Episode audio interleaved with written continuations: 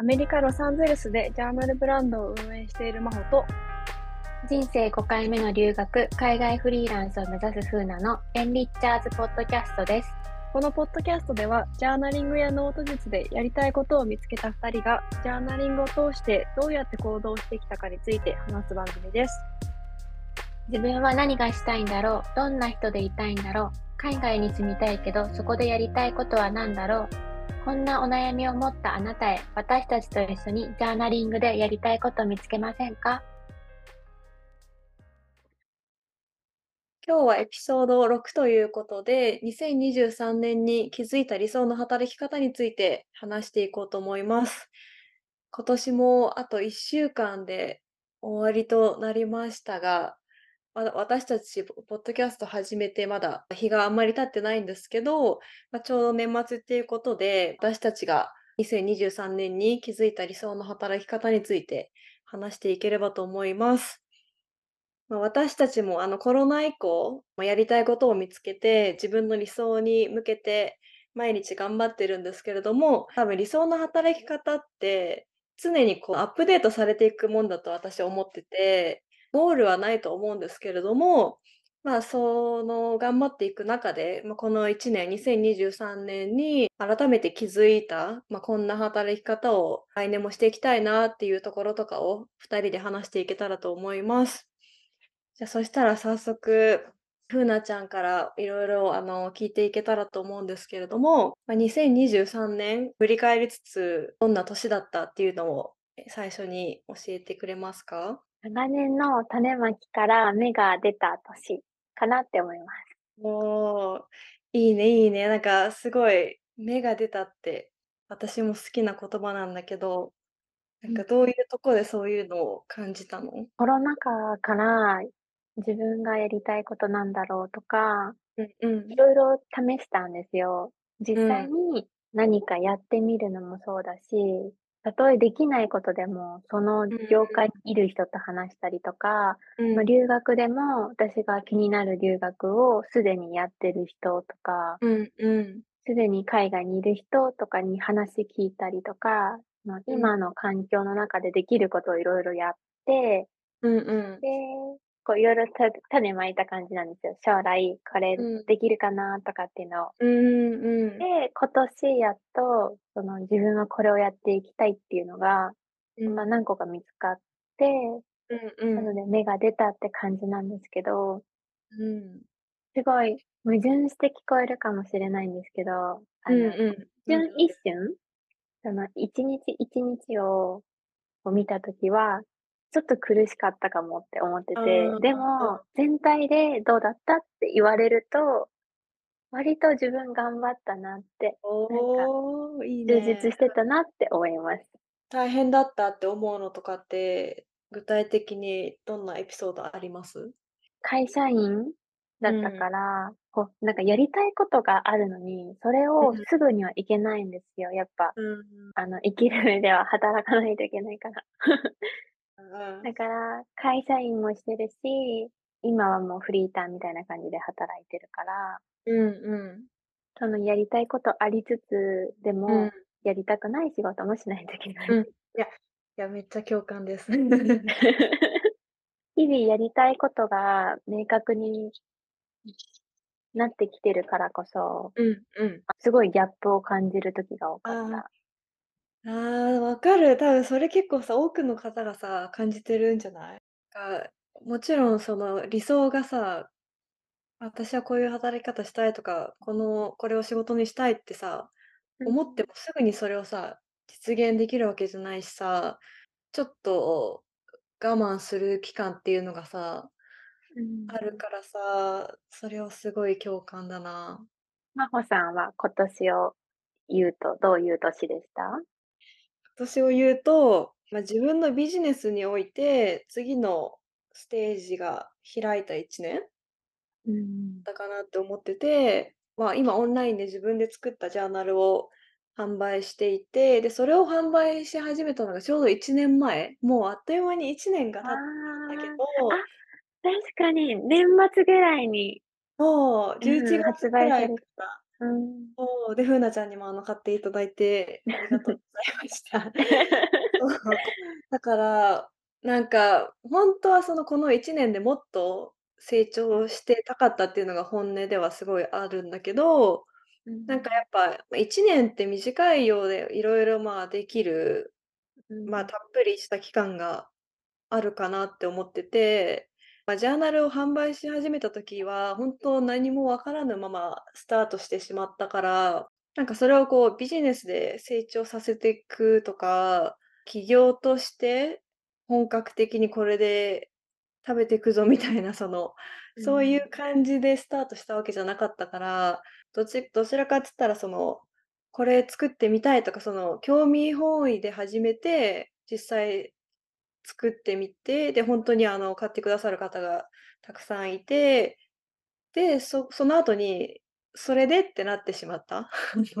その後ん。がジャーナル販売だけで、それをこう売り続ける難しさを感じたりもしたし、ま、1回こう売るだけじゃもちろんそれビジネスにならないなとか、色々こう学んで、だからどちらかっつったら去年はこう興味本位で、とりあえずやってみたみたいな感じで、まあ、実績作れたっていうのはすごい良かったけど、じゃあそれで生きていこうっていう覚悟がなかったので、それに比べて今年は実際に起業家の方と話してみたり、実際に、ま、コミュニティ入ってみたりして、現実的に自分のビジネスを考えられたっていうところで、次の、ま、ステージっていうのが開いたかなっていう年でした。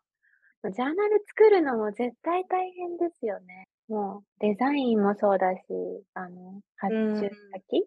うんう発注先じゃ。ないか、製造元？う んうん。そうそう。印刷会社さん？うん。うん。うん。そうだね。うん。なんか、でも、よよく言われるのがさ、多分私のこの本当経歴とかもない状態で、いきなりうん。こうジャーナルを作ったからなんかそこがまずすごいよねみたいなことを言われるあことが多くあ。て、うまくいくか分からなくってさ、行動に移せないってすごいあると思うんだけど、ま、私はある意味ちょっと楽観的にそこをこう一歩踏み出せたからうん。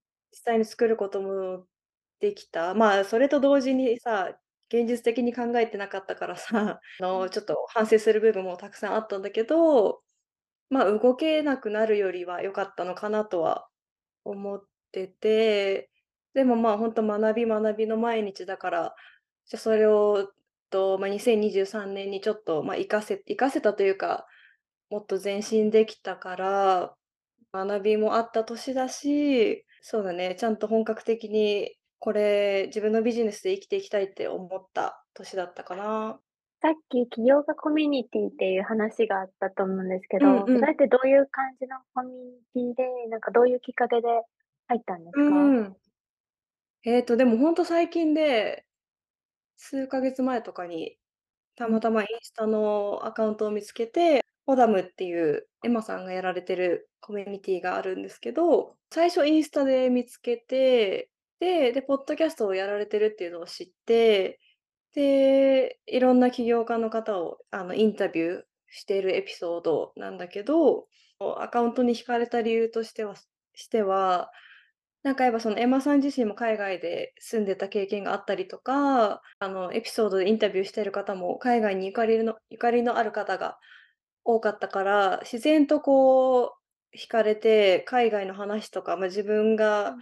アメリカにいるっていうのもあって、そういう共感できる部分もあったりしたから、最初そのポッドキャストを聞いてて、で、それであの Discord っていうアプリ、ま、Slack とか皆さん知ってる方もいるかもしれないんですけど、ま、いろんな方と繋がれるコミあのコミュニティをやられてるのを知って、1人で何かこう、ま、起業というかビジビジネスをしてるのってすごいさ、孤独じゃん。そのうん。何か、ま、コンテンツを作るのもそうだしさ、そのインスタの投稿を続けるのとかもさ、やっぱ1人でやってると結構心折れちゃう時もあったりしたから、やりたいものは違くても、何かに向かって頑張ってる方たちの環境に入ることによって、モチベーションも上がるかなと思って入ったのがうん。最初かな。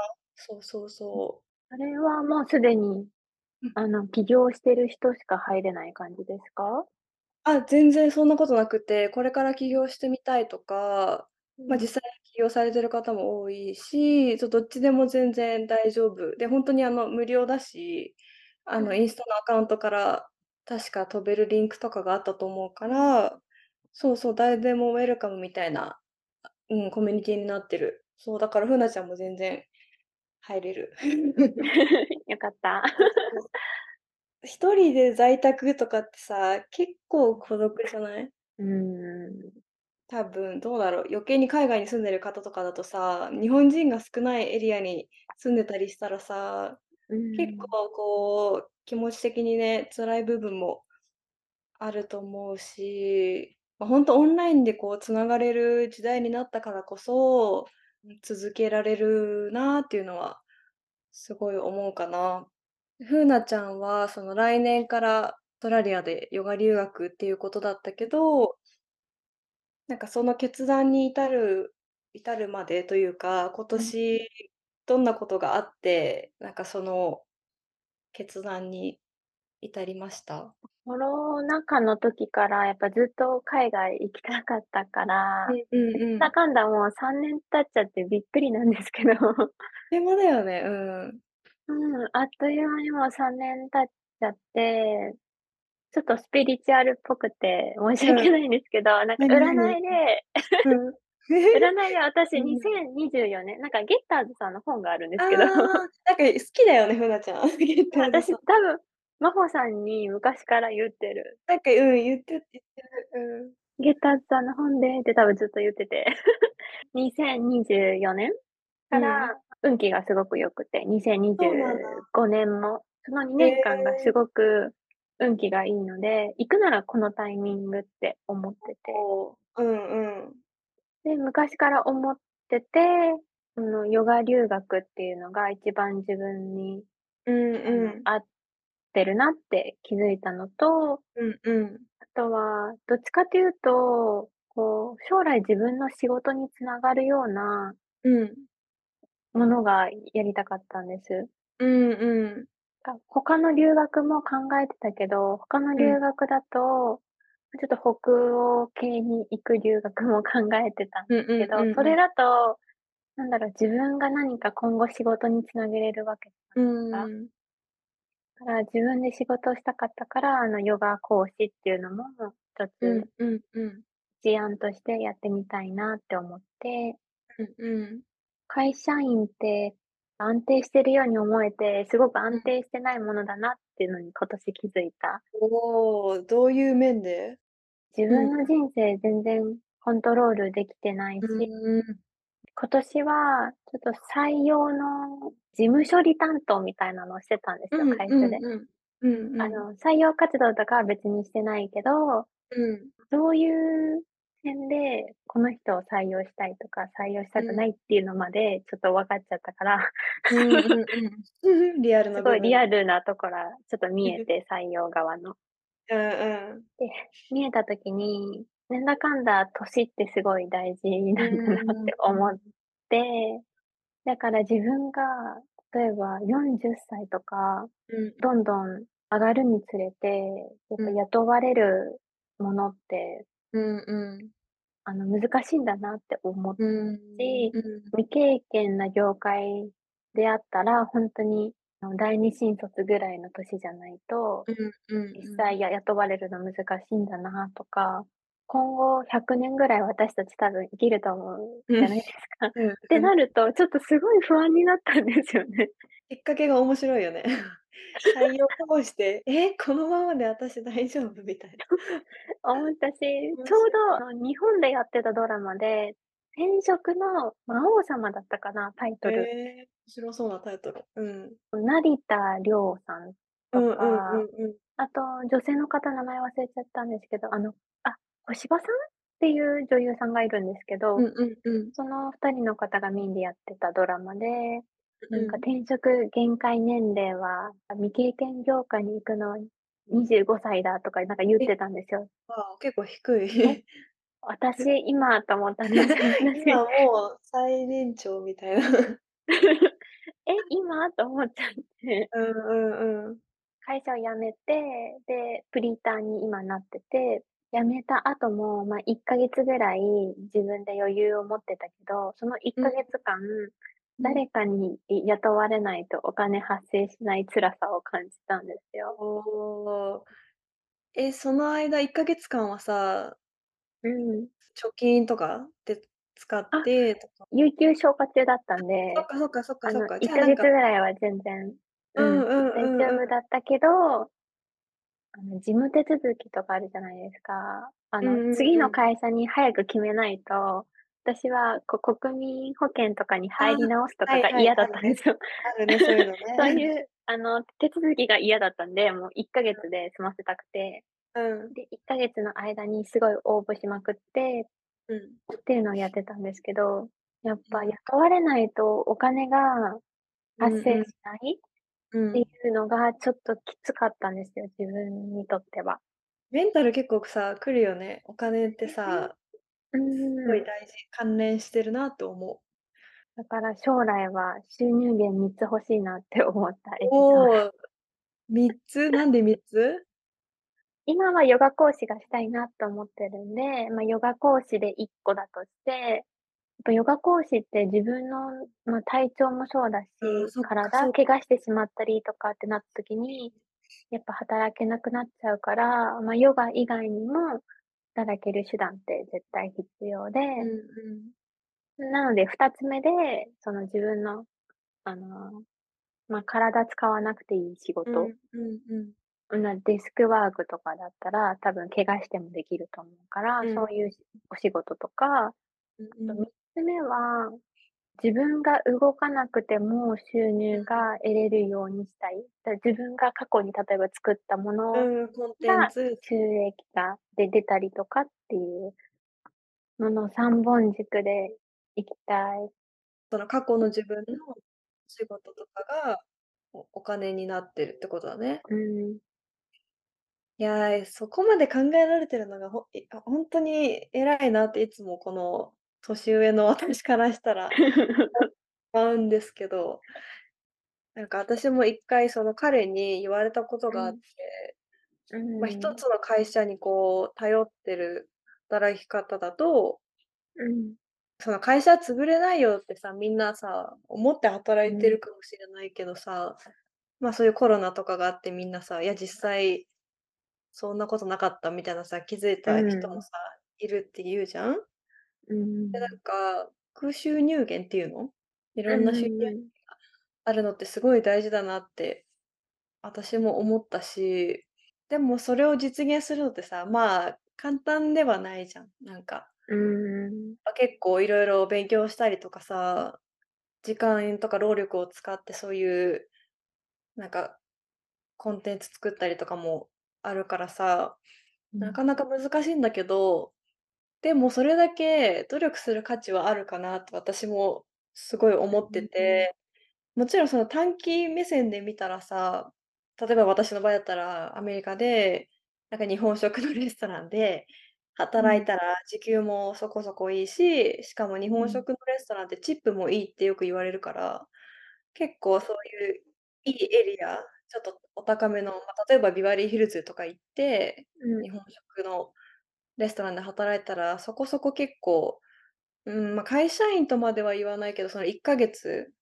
うん。生活できるほど稼げるんだって、話聞くとね。だから、短期目線の収入を考えた時に、そういうのもさ、一つオプションなわけじゃん。レストランで働こうみうん。たいな。だけど、それを、じゃ、長期目線でそれこそさ、じゃ、40歳とかなった時もうん。体力下がってるのに、同じレストランで働くとかなんかなんだろう、何十年後また、じ自分が同じことしているのうん。を考えるとさ、ちょっとこう、げっそりしちゃうじゃん。うん、うん。それ、いや、私のやりたいことじゃないなってさ、思ったりしてさ、だからなんかすぐに成果はそのいきなり収入源じゃ3つ作るとかはさ、うん。できないけど、何十年後こうなったいなってたいとか考えたら、あ、じゃあ今頑張って、なんかその収入源増やすために頑張ろううん。とか思えたりするから、その風う菜ちゃんの、ん。ちゃんとこう将来を見据えて考えられてるのがすごい共感した。うーん。ありがとうございます。いや、なんかね、それ、その、うん。え、自分でね、自分の働きうん。方をコントロールできたりとかうん。っていうのさ、すやっぱ理想だなって思うし、うで、ん。私がそれをより、あの、思ったエピソードとしてちょっとう一つおん。話しさせていただくと、さっき次のステージが開いた1年ってお話ししたうん。んだけど、ま、それはビジネスに関しての、あのうん。ビジネスがちょっとなんだろう、ま、前進してるっていう意味だったんだけど、ま、それ以外になんか今年はすごい家族のこととかうん。仕事以外の時間のことをこう考えることが多くって、うん。多分前のエピソードでもちょっと話したかもしれないんだけど、うん。現地の語学学校で半年間ぐらい、今年は働いていて、で、語学学校だから日本からの留学生がこっちで英語をあめあの、ロサンゼルスで勉強する、あの、勉強するうん。学校なんだけど、だからやっぱ夏休みとか、学校が休みの時に、生徒さんがすごいいきなり大勢来るみたいな、の、お仕事だったから、7月末から8月とかが、ま、繁忙期だったわけね。その間はもちろん、お休みとかもさ、ま、取れないんだろうなとは、前からその働き始めた時から思ってたんだけど、で、そう、そんな時になんか6月の下旬に、そう、いきなうん。りあの、お母さんとお姉ちゃんから電話来て、そのお父さんがうん。倒れたからなんだろう、もう、なんか目覚まさないかもみたいな感じで、そう電話が来て、で、その2日後ぐらいに飛行機取って日本にね、帰ったんだけど、ま、それちゃんとその上司に言って、こういう状況だから、なんか2週間ぐらい日本から働いてもいい？みたいなこうん。とゆ言って、で、ま、上司もすごい理解のある人だったから、あ、もううん。全然あの帰っていいよみたいな感じで言ってくれて、繁忙期のちょっと前だったから帰れた。ま、現地にいなくても大丈夫だったんだけど、で、それで、ま、実際そのお葬式とか色々終わって、でうん。もなんか、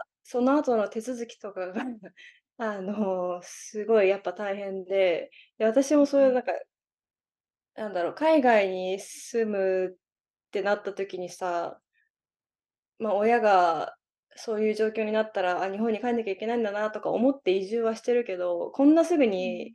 自分の身にこう 起こるもんだうと思ってなかっん。たから、なんかまだ何十年後の話だろうなって思ってたんだけど、でもそれがそういきなり来ちゃって、でも2週間しか滞在し滞在しん？2週間の滞在っていう風に上司にも言ってたし、で、やっぱその、お会社が日本人の人他に他にいなかったから、やっぱうん。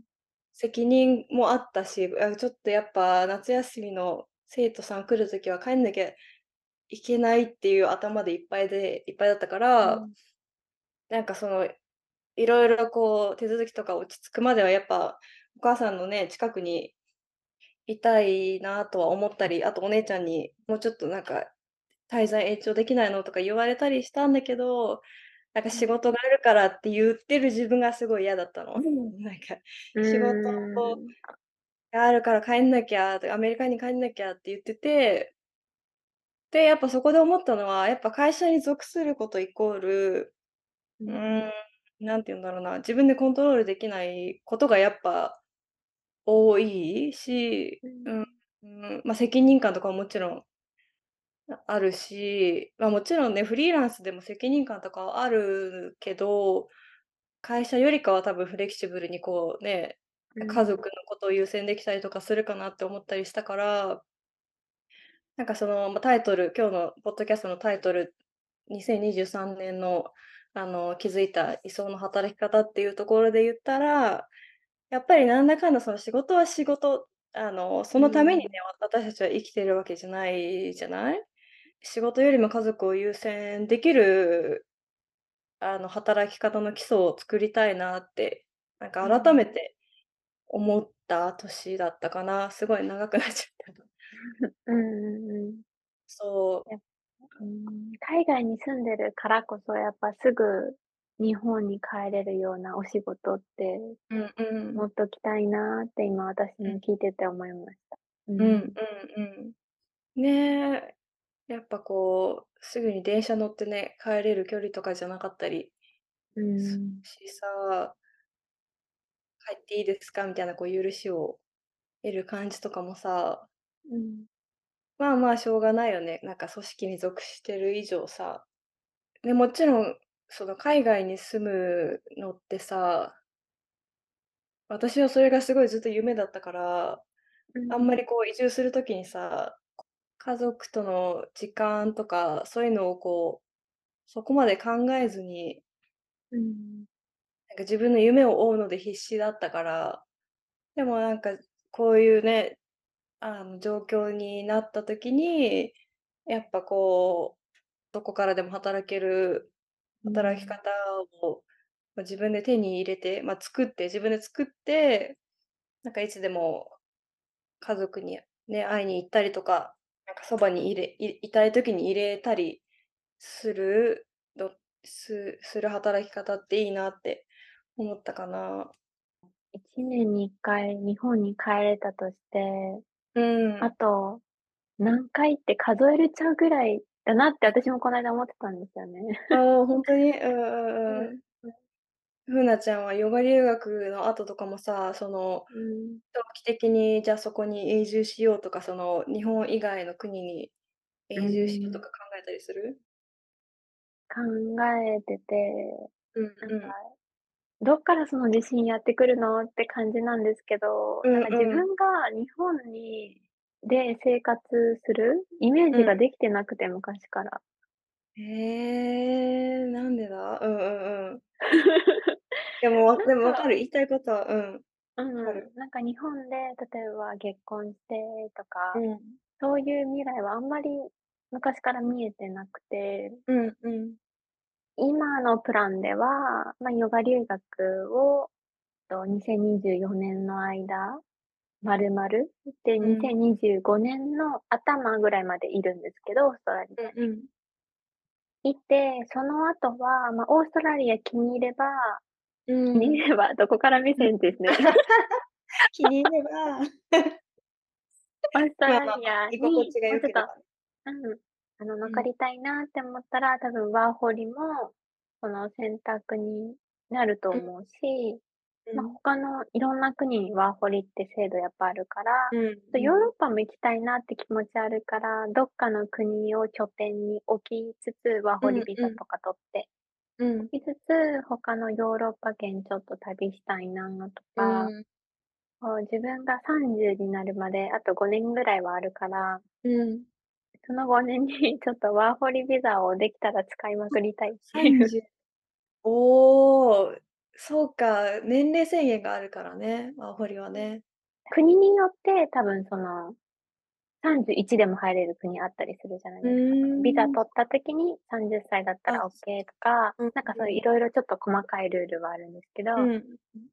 うーん、海外にずっといたいな。そのためにやっぱ自分はフリーランスとかで、あうん。の、働きたいなって思ってて。うん。今回こう、学生時代ぶりに、こう、うん。フリーターとして、そう接客業をやってて、うんうん。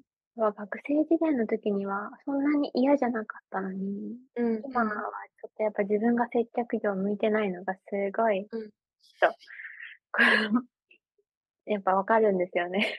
うんうんうん。まあ、ワーホリってやっぱりアルバイトみたいな接客業がやっぱ多いから自分がワーホリビザだけで接客業をして、こう、その国にいるためにうんうん。働くっていうのはちょっと、やっぱ厳しいなって思うし、うんうん今は、ま、自分のやりたいことあるから、それでお金稼ぎたいけど、いろんな国に自分が住めるように、基盤はヨガ留学中にちょっと作りたい。おお、かっこいい。なんかいいね、ちゃんとそのヨガ留学の後も考えられてるからさ、うーん。あの、オーストラリアにいる間に、そのために行動しようって感じじゃん。うーん。いや、なかなかできないことだなって思った、今。近い未来しかさ、私もこう、考えられてない時とかあったりしてさ、私ジャーナルで理想から逆算して目標立てましょうとか言ってるのにさ、言ってるうん。のに、なんか、それがこう見えなくなっちゃうというか、ぼやってなっちゃうう時があっん。たりして、なんかやりたいことはそう、すごいあって、これをやりたいって思ってるんだけど、さっきのふうなちゃんの話うん。じゃないけど、理想とのギャップがすごいうある時ん。に、そのギャップに落ち込むじゃないけど、やりたいことはあって、じゃあそれを通して、どんなことをしていきたいというか、どんな自分になってたいのかなとかって、たまに言語化できなくなっちゃったりうん。する時があるから、ちゃんとこう長いスパンで考えられてて、いいなと思った話聞いてて。私も最初、あの、去年か、うん。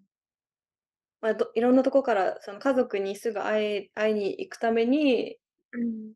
どこからでも働けるようになりたいと思って、で、そこからうん。フルリモートのさフルリモートの仕事とか、うん。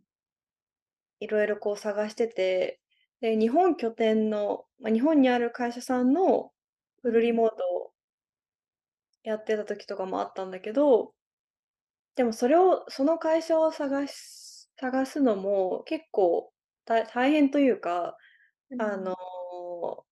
結構いろいろ見てる中でやっと見つけたみたいな感じだったんだけど、うん。で、多分私の場合、その、アメリカに住んでるから、日本との時差があんまりこうよろよろしくない、その相性があまり よろあしくないから、あ。どうしてもそのコアタイムのなんか11時、7時とか、うん。その、どこからでも働いてもいいけど、この時間は絶対しゅ出社じゃない、あの、ミーティングとか出てくださいねうん。みたいな仕事が多かったから、フルリモートでこうフィルターでかけてさ、絞って検索してもさ、なかなかこう、私が働けるのがなかったりしたから、うそういうん。なんか東南アジアとかさ、だったら時差がそんなにないじゃない？うなんかん。そういうとこに住んで日本から働くっていうのはすごいめちゃくちゃいいなと思ったんだけど、やっぱうん。こうフルリモートプラス海外だと時差もオッケーじゃないと難しいんだなっていうのをすごい思ったから、うなんか、ん。その、た日本にある会社と業務委託とかでフリーランスとして働くのと、まあ、風なちゃんみたいにうん。その、別に日本のその会社と業務委託じゃなくて、自分だうん。自分のコンテンツとか、その自うん。分自身でこうどこに、なんだろうな、自分自身がこうサービスとか、うん。こう何かお金になるものを提供できうん。るっていう状態を作り上げることって、やうん。っぱめちゃくちゃメリットあるなと思ったし、時差とか気うん。にしなくていいわけじゃん。ま、そのお客様がいるとことかの時差は考えなきゃいけないかもしれないけど、そういう時差によってこう働けないとかっていう会社による、ま、それまたこれも制限になるかもしれないけど、うん。そういうのがないから、自分だけでこう基盤を築けたらめっちゃ最高だよなって思った。来週はちょうど1月1日になるので、私たちの2024年の抱負について話していきたいと思います。こんなところが参考になったなどコメントいただけると嬉しいです。私たちのインスタグラムは概要欄のリンクよりチェックしてみてください。また、私たちの個人のアカウントもあるので、ご質問などはお気軽にメッセージください。また来週お会いしましょう。良い1週間をお過ごしください。バイバーイ。バイバーイ。